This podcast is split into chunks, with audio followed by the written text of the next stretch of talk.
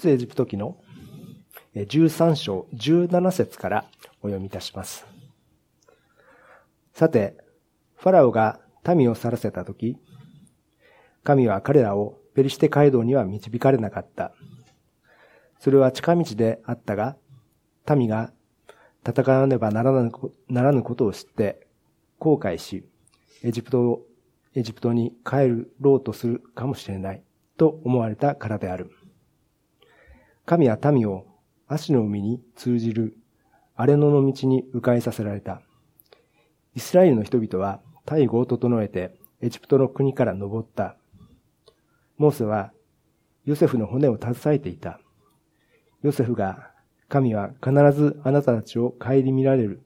その時、私の骨をここから一緒に携えて登るようにと言って、イスラエルの子らに、子らに固く誓わせたからである。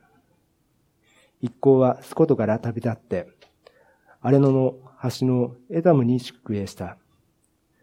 主は彼らに先立って進み、昼は雲の柱を持って導き、夜は火の柱を持って彼らを照らされたので、彼らは昼も夜も更新することができた。昼は雲の柱が、夜は火の柱が、民の先頭を離れることはなかった。主はモーセに仰せになった。イスラエルの人々に引き返して、ミグドルと海との間のピ・ハヒロトの手前で宿営するように命じなさい。バールツェフォンの前に、そ、それに面して海辺に宿営するのだ。すると、ファラオは、イスラエルの人々が慌ててあの地方で道に迷い、荒野の彼らの行く手を、荒野が彼らの行く手を塞いだと思うであろう。私はファラオの心を堅くなにし、彼らの後を追わせる。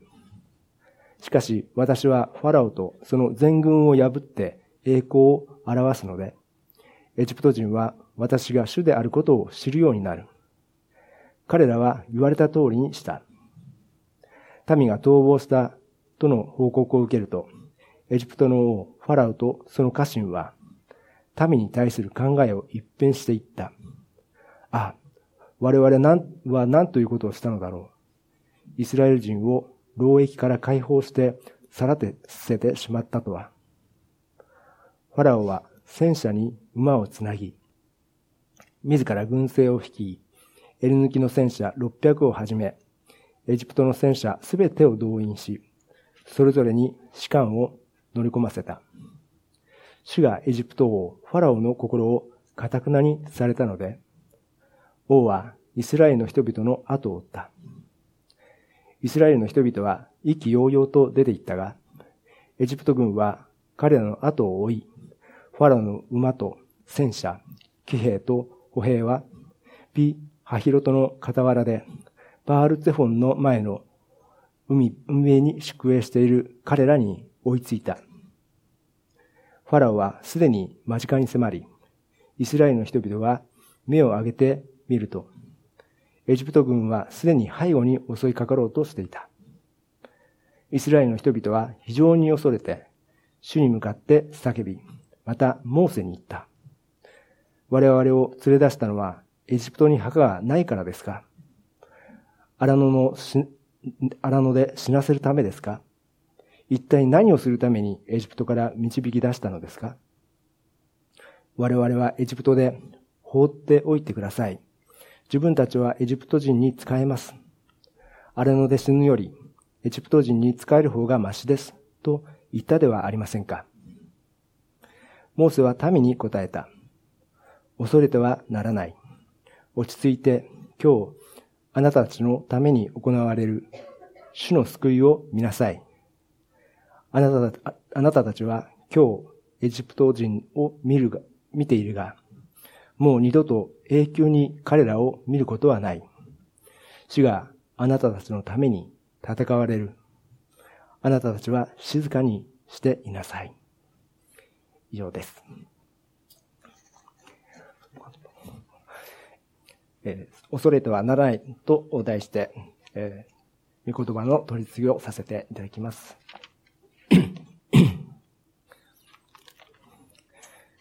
イスラエルの民は 430年ぶりでエジプトから離れることができました。前回はその時に神様からウィーゴの性別の命令が下されたことを12節、12章から13章にかけて確認いたしました。この出エジプトの出来事には3つの意味が見出せると思います。一つは、奴隷状態から自由にされた解放です。創世記で、アブラハムの子孫には、カナンという土地が与えられました。この時代は奴隷の身分となってエジプトにおりましたが、しかし、アブラハムとの約束通り、430年という時が満ちた、その時に、神様は苦しみの中から約束の知恵と解放してくださいました。二つ目は、この430年の年月の中で、アブラハムの子孫の一部族であったヤコブの家族たち。彼らはますます増え広がり、一つの民族を形成するまでになっていました。しかし、それはリーダー不在で、エジプトな、エジプトの中の奴隷という存在しかありませんでした。しかし、このエジプトからの解放によって、イスラエル民族という真の信仰共同体が形成されて、主を礼拝する民とされていきます。三つ目は、エジプトの偶像礼拝への裁きです。エジプトでは、ナイル川や動物や虫までもがあらゆる 偶像が崇拝の対象になっていました。イスラエルの民が信じる主なる神も、そのうちの一つに過ぎないように彼らは見ていました。しかし、その主は、エジプト人たちにも真の神を知らしめるために、この災いを下されました。この三つの意味において考えますと、奴隷からの解放と信仰共同体の形成は、私たちキリスト者にとって霊的な解放と、教会という信仰共同体の源をここから見ることができます。そして信仰生活の中で、あらゆる偶像崇拝に対する戒めを私たちに戒めて覚えることができます。そしてエジプトの出来事は、出エジプトの出来事は、神とアブラハムの契約をベースに進んでいるということを前回も確認いたしました。アブラハム契約が着々と実現していき、イエス・キリストの十字架で成就し、約束は現在につながっていることを見ることができます。今日の13章17節から、脱出した民がカナンを目指すことになるんですけれども、まずそのルートが示されております。目的の地、カナンまでは、まっすぐに進めば遠かたらずの道のりでした。しかし、カナンの土地にはペリシテ人という強力な民族がすでに住んでいました。エジプトで奴隷であったイスラエルの民が、彼らにとっては強大なペリシト人に立ち向かうことは、この時到底できません。もちろん、このルートとしては最も近道なんですけれども、エジプトを出たばかりの彼らには、まだそこに行くことは神様は示されませんでした。彼らには準備が必要だったからです。神様は水やパンを彼らに与えながら、神が必要を満たしてくださることを教えられます。立法を与えて、清く生きることを教えられます。そして、イスラエルは信仰共同体として学んでからカナンの地に臨むことができるわけです。私たちも小さな奉仕であっても、神の働きに出るには時間や学びの内容はそれぞれ違いますけれども、働きのために整えられる、そのような時間を必要とします。18節で、神様はイスラエルを足の海に通じる荒野の方角へ方向転換をさせました。この日本の聖書では、足の海と訳されています。これから起ころうとしている海を渡る有名な出来事。これを紅の海と書いて、後悔と記憶している方も多いかと思います。新共同訳の前の聖書、口語訳では、後悔と書いてありました。さらにその前の明治版の文語訳でも後悔とあります。しかしこれは紀元前3世紀頃から書かれていたギリシャ語の旧約聖書、70人訳聖書に後悔、まあ、英語で言うとレッドシーですけども、そのように書かれたものを採用していたんです。ヘブル語の言語ではあくまでも足の海となっています。現代では、日本の聖書では、新共同訳も新化訳もこの足の海となっています。19節で、モーセはヨセフの骨を持ってエジプトを出たとあります。これはヨセフが創世記で、創世記の50章で遺言に残した言葉で、骨とありますけれども、創世記にはヨセフがミイラにされたことが書かれておりますので、厳密に言うと遺体のようなものを運んだのかもしれません。このヨセフの骨は、後にカナンにたどり着いて、約束の地を得た時に、父ヤコブと同じシケムの墓に葬られたことが、ヨシアキの最後の段落に記されています。モーセはこうしてヨセフの遺言を守ることができました。イスラエルの民が歩む、進むとき、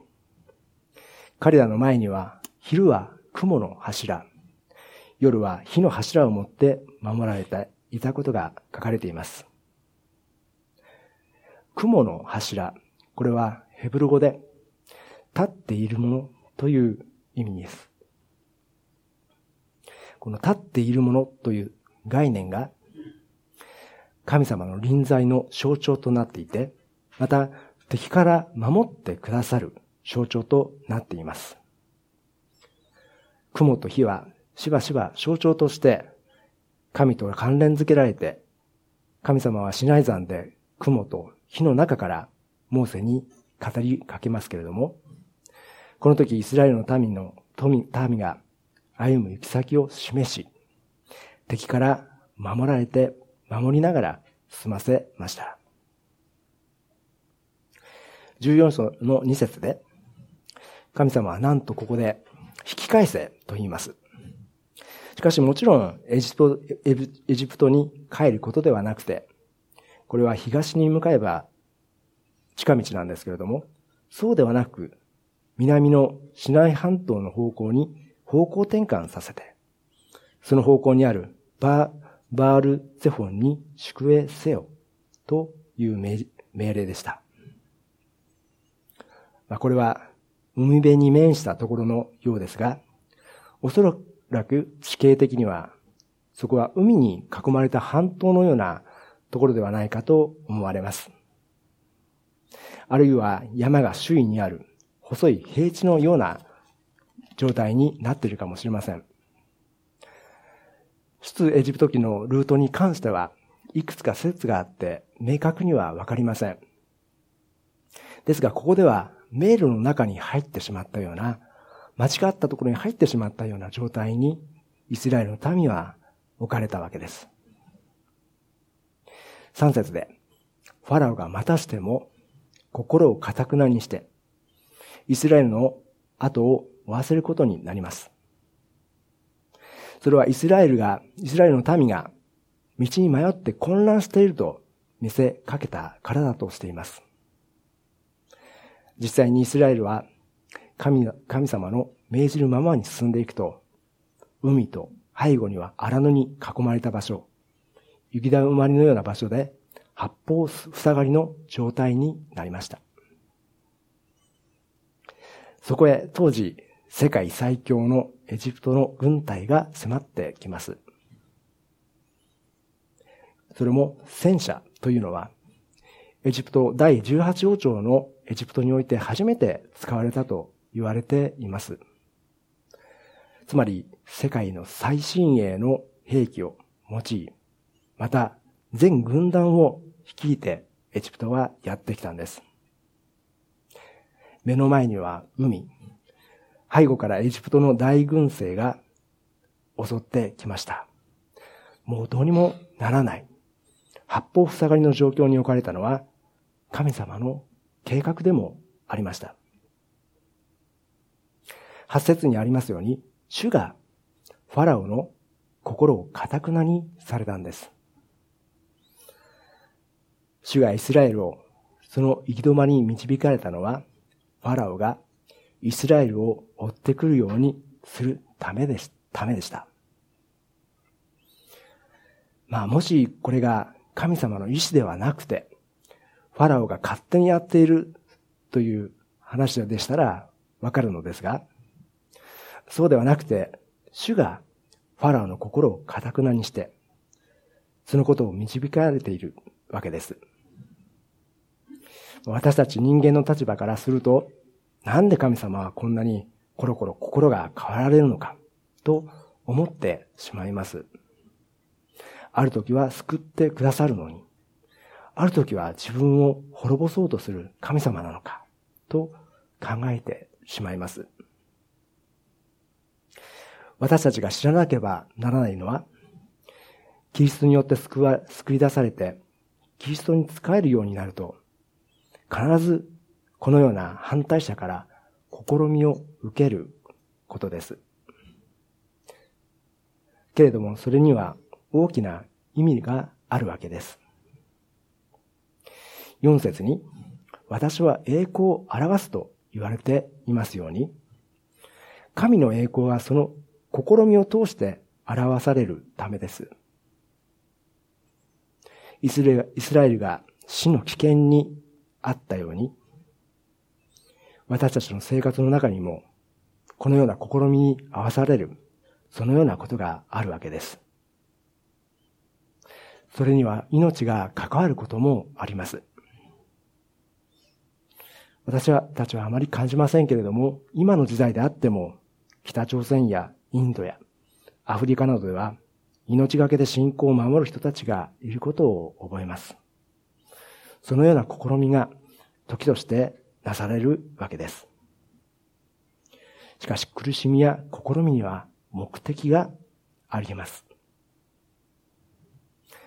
エジプトを出たイスラエルに、エジプトの軍隊が迫ってきます。けれどもこれは神様がおびき寄せる作戦でもありました。イスラエルが道に迷ったと見せかけて、エジプト軍を連れ出し、それから完全に徹底的に滅ぼし尽くすことをお考えになったんです。神様は偶像礼拝を行っていたエジプトに対して銃の災いを下されました。徹底的に偶像を叩きました。ウイゴを撃った時も全エジプトに叫び声が上がりましたが、その神様の技は世界最強と言われたエジプトの軍隊をおびき寄せるという最後まで徹底したものでした。この時、イスラエルの民は、10節後半で正しい反応をしています。主に叫びました。けれども、次の瞬間にモーセを非難しています。一体何をするためにエジプトから導き出したのですか？我々はエジプトで放っておいてください。自分たちはエジプト人に、に使えます。荒野で死ぬよりエジプト人に使える方がましですと言ったではありませんか。イスラエル人の不満が始まりました。モーセは40年後に死ぬ時までこの不平を聞き続け続けることになります。彼らが抱いていた不満は、いわば奴隷気質です。奴隷根性のようなものです。今まで奴隷として酷使されてきたので、自分たちが解放されることよりも、むしろ奴隷として生きることの方が楽だという気持ちです。これは罪の中に生きていた私たちが、そこから自由にされたにもかかわらず、キリストの福音を拒む理由と同じです。元の立法主義、元の罪の奴隷に戻ってしまうのと同じことです。この時、このこの時、彼らに向けられた言葉、それはモーセな、モーセの静かな確信に満ちた言葉でした。恐れてはならない。主があなたたちのために戦われる。あなたたちは静かにしていなさい。この言葉にモーセの信仰を見ることができます。イスラエルの民は相変わらず不満を述べています。相変わらずというのは、この不満は五章の21節で、ファラオの元から戻ってきたモーセとアロンに不満を言った。あの時と変わらないんです。あの時、主の言葉と杖を使った奇跡の印を見て、イスラエルの民はモーセの言葉と神様の力を信じたはずでした。ひれ伏して礼拝までしました。なのに、モーセの要望に対してファラオがレンガ作りの労働を増やすというと、その信仰は吹っ飛んでしまいました。恐れが信仰を打ち消してしまった。あなたたちのおかげで、我々はファラオとその家臣に嫌われてしまった。彼らが恐れたのは、ファラオというこの世の権力者でした。彼らが不満を述べたのは、モーセという同胞の仲間に対してでした。一方、モーセはその時、ファラオとイスラエルの民、そして神様との間に立たされて、八方塞がりの状態でした。この時モーセはどうしたでしょうか？我が主よ、どうしてですか？私を使わされたのは一体なぜですか？信仰にはこのようなせめぎ合いがあります。葛藤があります。そうしてここから信仰の始まりがあるのではないでしょうか。神様一体なぜですか？信仰が不確かな時、揺らいだ時、その時の祈りはこれではないでしょうか？